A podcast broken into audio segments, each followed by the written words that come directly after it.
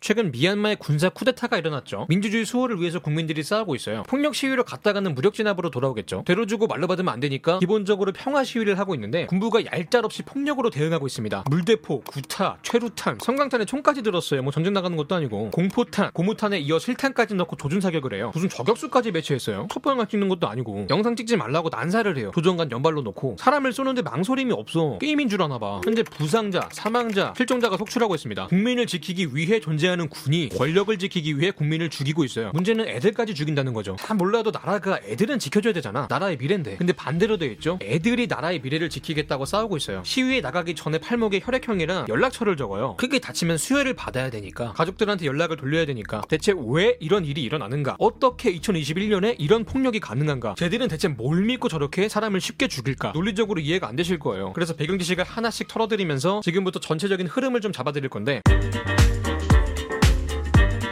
자, 먼저 한 천년 정도 과거로 가볼게요. 미얀마 최초의 통일한국이 11세기에 등장합니다. 이 통일 과정에서 정복전쟁이 있었는데 이때 소수민족들을 흡수를 합니다. 그러다가 나라가 기울고 정부의 통제력이 약해질 때마다 소수민족들이 봉기를 일으켜서 독립을 했고요. 그러다가 또다시 무력으로 통일이 되고 이런 일들이 쭉 반복이 되어 왔어요. 한마디로 이 미얀마의 역사는 내전의 역사예요. 그리고 이 내전을 진압하는 과정에서 군대가 중요해지고 무력이 중시되는 사회가 정착이 됩니다. 이런 역사가 지금까지 이어지고 있는 거예요. 현대에도 여전히 소수민족들의 분쟁을 관리하면서 와중에 군부 정부가 세력을 키우게 된 거죠. 여기서 잠깐 미얀마 지도를 한번 볼게요. 안쪽에는 중앙 정부가 관리하는 7개주가 있고요. 인구의 다수인 버마인들이 주로 살고 있습니다. 바깥에 있는 7개주는 주로 소수민족이 살아요. 어느 정도는 자치를 하고 있고 사는 데부터가 서로 분리되어 있어요. 행정이나 정치적으로도 구분이 돼 있고 지도만 봐도 사이가 썩 좋아 보이진 않죠. 소수민족만 130개가 넘어요. 다 같이 잘 지내기가 힘들겠죠. 아, 역사도 다르고 문화도 다르잖아. 지금 미얀마가 겪고 있는 문제들의 근원은 바로 이런 사회 구조에서 나온다고 할 수 있습니다. 그래서 국민 화합이 가장 중요한 과제예요. 역사적으로 미얀마 영웅들의 바램이기도 했고 근데 이런 민족 분열은 근대로 오면서 더 심해져요. 왜 심해지냐? 영국 때문이에요. 우리가 일본의 식민지였던 적이 있죠. 미얀마도 영국의 식민지였어요. 근데 영국이 식민 사업을 하루 이틀 하는 게 아니거든. 국민들이 저항하면 귀찮아지는 걸 알아요. 그래서 국민들이 뭉치지 못하게 이간질을 합니다. 어떻게? 민족마다 차별 대우를 했어요. 그 담임쌤이 공부 잘하는 놈만 챙겨주면 선생도 밉지만 공부 잘하는 놈이 더 밉잖아요. 이런 식으로 사회들이 안 좋아지는 거야. 이때 한 남자가 이 모습을 지켜보면서 이런 생각을 해요. 야, 나라 꼬라지가 이러면 안 된다. 영국의 저항에서 박차고 일어나요. 이분이 누구냐면 아웅산이란 분입니다. 독립운동을 이끈 민족의 지도자 지도자예요. 현재도 전 국민이 추앙하는 국부예요. 민족이고 종교고 계층이고 다 떠나서 이분 앞에선 다 한마음이 돼요. 처음에 이분이 독립군을 창설하고 일본의 도움을 받아서 영국을 몰아냈어요. 근데 일본이 좋은 마음으로 도와준 게 아니죠. 서양 것들 쫓아내고 아시아 전체를 먹으려고 했거든. 결국 영국이 떠나고 일본이 미얀마를 먹습니다. 아웅산은 다시 일본이랑 싸우고요. 나중에 일본이 패망하고 독립이 다가오면서 아웅산이 소수민족 대표들을 모아서 약속을 합니다. 소수민족의 자유와 자치를 보장하겠습니다. 그러니까 우리 이제 민족 분쟁 좀 그만들 하시고 다른 민족이 아니라 같은 국민으로서 잘 살아보자 보자고요 해서 협정을 하나 맺어요. 국민의 화합을 꿈꾼 거죠. 이때 이분이 전 국민의 구심점이 되면서 미얀마 문제의 근원, 민족 분열을 해결하고 국민 통합을 이룰 수 있었던 순간인데 안타깝게도 암살을 당합니다. 지금 미얀마 상황을 보면 참 아까운 죽음이죠. 약간 김구 선생이랑 겹쳐요. 두 사람 다 독립운동이랑 건국을 이끌었잖아요. 또 김구 선생이 분단 국가가 되는 걸 막으려고 했는데 결국에 미국이랑 소련이 남북을 찢어먹었죠. 아웅산 역시 민족 분열을 막으려고 애를 썼는데 이거를 군부가 찢어먹었고요. 둘 다 바람을 못 다 이루고 암살을 당한 것도 같고 이 국민 통합 실패의 후유증을 겪는 것도 똑같아요. 우리도 여전히 남북 문제로 골이 깨지기 아프고요. 미얀마도 민족 분쟁으로 민주화가 늦어지고 있어요. 자, 독립 직후에 곧바로 군사 독재가 시작된 건 아니고요. 처음에는 민정으로 시작을 했어요. 문제는 이 민간 정부가 일을 많이 못 합니다. 아웅산이 소수민족의 자치를 약속했잖아. 근데 이 정부놈들은 소수민족을 차별했어요. 특히 불교를 국교로 한다고 고집을 부렸어요. 이게 종교의 자유를 박탈하겠다는 거잖아. 아니 고대 국가도 아니고 근대 국가 세우는 건데. 심지어 미얀마는 민족마다 종교가 달라요. 당연히 소수민족들이 봉기를 일으켰겠죠. 내전으로 나라가 많이 시끄러워집니다. 그리고 이때 군부가 이 내전을 진압하는 동안 공적을 쌓으면서 성장했어요. 심지어 얘들이 독립군 출신이거든. 아웅산이랑 같이 싸웠던 사람들이에요. 출신 성분부터가 자부심이 넘치는 거지. 기세가 등등한 거예요. 어깨에 뽕이 꽉 차면서 욕심을 내요. 어디에? 정치에. 1962년에 네윈이란 남자가 쿠데타를 일으키고 집권을 합니다. 이게 미얀마 현대사 최초의 쿠데타예요. 이때 군이 가진 힘인 무력에 정치 권력이 더해집니다. 명분도 좋아요. 사회가 불안정하다. 내전을 종식해야 된다. 어쩔 수 없이 우리 군이 정치를 해야겠다. 쿠데타를 변호하는 거죠. 이때부터 지속적으로 내부의 적을 만들고 국민들을 이간질하고 서로 물어뜯게 만들면서 사실 사실상 60년 가까이 장기 독재를 이어오고 있습니다. 이 다민족 국가로서 생기는 필연적인 분열이 군부를 지켜주는 창과 방패가 되고 있어요. 자, 무력의 정치 권력까지 손에 넣었어요. 여기에 한 가지를 더 얹어주면 완전체가 되는데 그게 뭘까요? 돈이죠. 사회주의로 가겠다고 공산주의 경제를 주입했어요. 기업과 시설을 전부 국유화를 해요. 사유 재산들을 군부가 몰수한 다음에 공평하게 다시 분배하겠다는 거죠. 근데 사회주의 독재가 되게 그렇듯이 몰수까지만 하고 분배를 제대로 안 해요. 자기들끼리만 나눠 먹어요. 국유화가 아니라 군부의 사유화로 전락합니다. 국가의 부를 이런 식으로 군부가 독점을 하게 되고요. 나중에 는 조금씩 민영화로 돌리기는 해요. 나라가 쥐고 있던 기업들을 민간에 뿌리긴 하는데 여전히 군이 소유하거나 관리하고 있는 기업들이 많아요. 기업들이 여전히 군부의 돈줄이에요. 재벌이면서 동시에 군벌입니다. 경제력과 무력, 정치 권력을 다 가졌어요. 나라의 모든 권력을 독점하는 거지. 권력을 넘어서 권능이에요. 사실상 신이에요. 어떻게 감히 국민들을 사죽이냐고? 자기들이 신이니까. 자, 올해 일으킨 쿠데타가 처음이 아니죠. 올해가 아마 세 번째인가 그럴 거예요. 국민들의 저항운동 역시 처음이 아니겠죠. 이 저항운동이 처음 제대로 터지기 시작한 이유가 군부가 나라 경제를 조졌기 때문이에요. 정치인이 다른 거는 조금 못해도 참을만 해요. 근데 못 먹고 못 살게 하는 거는 절대 용서가 안 되거든. 사회주의 놀이한다고 글로벌 경제에서 고립되고 부를 독점한 군부는 잘 살게 됐지만 나라 전체로 보면 가난해진 거야. 당시 미얀마가 최빈국 중에 하나였어요. 정치는 폭력적이고 사회는 불안정하고 국민들의 스트레스가 임기치를 넘은 거죠. 특히 학생이 경찰한테 맞아 죽는 사건이 터지면서 기폭제가 돼요. 원래 애들 죽는 건 국민들이 못 참죠. 그렇게 대규모 시위로 번지게 되는데 88년 8월 8일에 일어나서 8888 항쟁이라고 합니다. 이때도 지금처럼 군부가 무력으로 시위를 진압했어요. 시민을 3,000명이나 죽였어요. 총으로. 근데 또 이 난세에는 영웅이 출연하지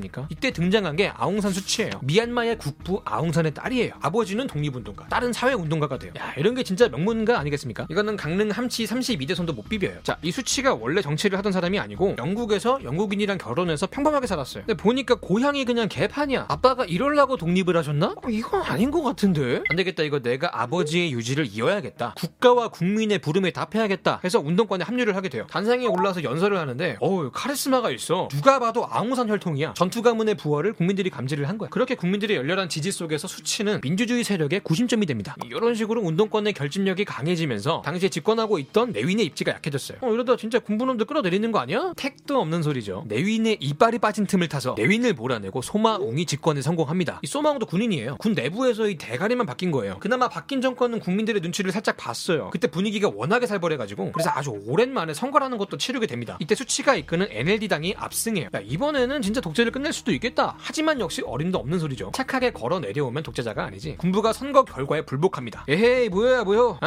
아니야 뭐야 뭐야. 선거가 있었는데 없던 일이 됐어요. 민주화가 또다시 좌절이 됩니다. 군부는 수치에 대한 견제도 들어갔어요. 그냥 뒀다가는 큰일 낼 사람이니까. 국부 아웅산의 딸이라 죽이지는 못하고 그랬다간 나라가 뒤집히니까. 대신 틈만 나면 집에다 가뒀어요. 뭐 답답해 죽으라고 그랬나? 미리 겪는 코로나 같은 건가? 아니죠. 손발을 묶어버리는 거예요. 정치 활동을 못하게. 행여나 수치가 대통령이 될까봐 헌법까지 바꿨어요. 외국인이랑 결혼한 사람은 대통령을 할 수 없게 수치를 저격한 거죠. 남편이 영국인이잖아. 그 후로도 크고 작은 민주화 운동이 많았는데 그때마다 군부는 무력으로 진압을 했고 잠시 한 발 물러나서 양보하는 척을 했어요. 열기가 누그러지면 다시 본성을 드러냈고 당근과 채찍을 같이 쓰면서 온 거죠. 과정에서 군부가 자신감이 생겼어요. 수틀리면 다 싸죽이고 사료만 조금 나눠주면 되는구나. 이런 자만심이 지금까지 이어져고 있는 거 아닌가 싶은데 이 역사라는 게 짧게 보면 반복이 되는 것 같지만 크게 보면 조금씩이나마 앞으로 나간다고 하죠. 아니 조선시대보다 지금이 살만한 건 맞잖아. 미얀마의 민주화도 여러 번 좌절이 있었지만 조금씩 성과를 거두고 있었어요. 특히 2010년대에 들어서면서 민주화가 꽤 됐어요. 슬슬 시장도 개방할 겸 서방 세계의 경제 제재도 풀 겸 고립된 경제를 벗어야 됐거든. 이제는 군부도 국제 여론이 신경이 쓰이는 거야. 그래서 군부가 민주주의로 가는 제스처를 좀 취해요. 특히 수치를 가택연금에서 해제하고요. 간만에 또 선거를 치릅니다. 그러다가 2015년 총선에서 대박이 터지는데 수치가 이끄는 NLD 당이 압승을 했어요. 수치도 국가 고문으로 지도자가 됐고요. 제대로 된 민정이 들어선 거죠. 물론 실권은 거의 다 군부가 쥐고 있었고 정치에서 제일 중요한 돈줄도 군부가 독점했고 반에 반에 반에 반쪽도 안 되는 민정이었어요. 하지만 국민들은 그래도 이게 어디냐 한 걸음 디뎠다고 희망을 갖게 됩니다. 수치는 그녀의 아버지가 그랬던 것처럼 소수 민족들의 자치를 보장하면서 분쟁을 해결하기 위해 노력을 했어요. 이맘때쯤 서방 국가랑 교류도 많아지고요. 우리 기업들도 이 시기를 전후로 많이 들어갔어요.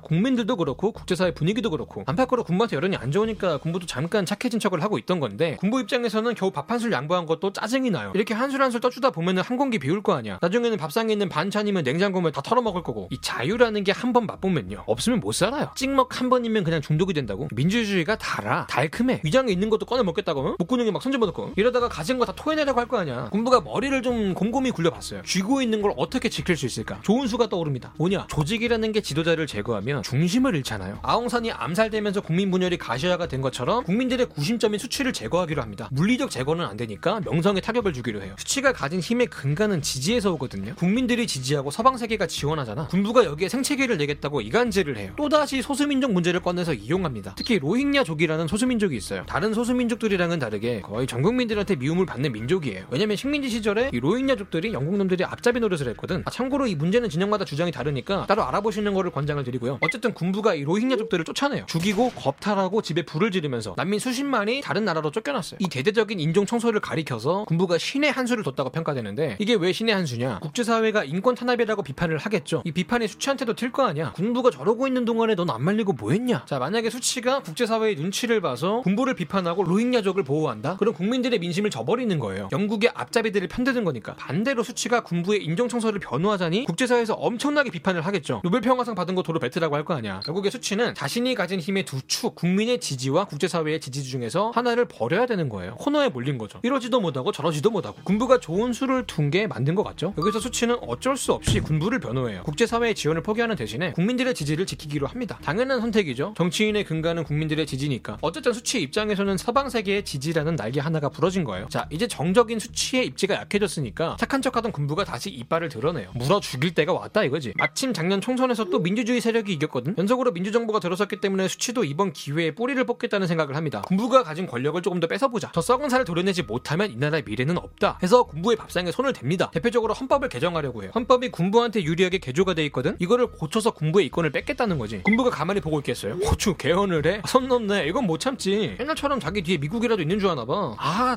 너네가 요새 안 맞았네. 그래, 오랜만에 좀 맞자. 그렇게 다시 쿠데타를 일으킨 게 최근에 일어난 2021년 쿠데타입니다. 그리고 맨날 하는 변명을 또 하죠. 미얀마는 내전 국가로서 아직 군사 정권이 필요합니다. 잠시 맡겨놨던 권력 일부를 도로 뺏으면서 군부는 다시금 완전체로 부활하게 됩니다. 그리고 수출을 포함한 정부 인사를 구금하고요. 여기에 저항해서 지금 민주화 운동을 하고 있는 건데, 자, 이 미얀마는 자원과 노동력이 풍부하기 때문에 경제 발전에 잠재력이 많은 국가라고 해요. 그런데 정치가 개판이니 사회가 불안정하고 당연히 경제도 성장할 기회가 없던 거죠. 서방 세계의 경제 제재 리스크로 고립이 돼 있고 분쟁과 내란으로 쓸데없이 국력을 소모하고 있어요. 거기다 국가의 부를 군부가 독점을 하니까 나라의 중산층은 없고 빈곤층이 많아요. 시장에 돈을 써줄 사람이 없으니까 내수 경제도 무너지고요. 군부 의 일신의 영달을 위해서 국가 전체가 빈곤해졌어요. 민주화가 말처럼 쉽진 않을 거라고 해요. 군부가 모든 실권을 쥐고 있는 상황이고 국제 정세도 복잡해요. 중국 입장에서 군사 정권이 유지되는 게 썩 나쁘지가 않거든. 오히려 민주주의 정권이 들어오게 되면 미국한테 이권을 뺏길 수가 있어가지고 지리적으로도 미얀마가 중국의 앞마당이기도 하고 중국이 인도양으로 나가는 최단 루트가 미얀마를 거치는 거라 가지고 여러모로 상황이 조금 복잡하죠. 아, 근데 어떻게 어려워도 민주주의는 이뤄야 되는 가치인데 때문에 각계 각층이 특히 엘리트층까지도 안정적인 삶을 포기하고 군부가 만든 질서와 출세가도에서 나오고 있어요. 군부가 없는 세상은 더 풍요로울 거라고 믿으니까 GDP 700억 달러인 나라에서 출세하는 것보다는 7천억 달러인 나라에서 평범하게 사는 게 낫거든. 적어도 내 자식은 그런 세상에서 살아야 되니까. 자, 하루빨리 미얀마가 국민 화합을 이루고 민주 국가를 실현하고 개방된 경제로 나가서 잘 먹고 잘 살게 되기를 기원합니다. 오늘 영상 여기까지고요. 지금까지 지식한 입의 한 입만이었습니다.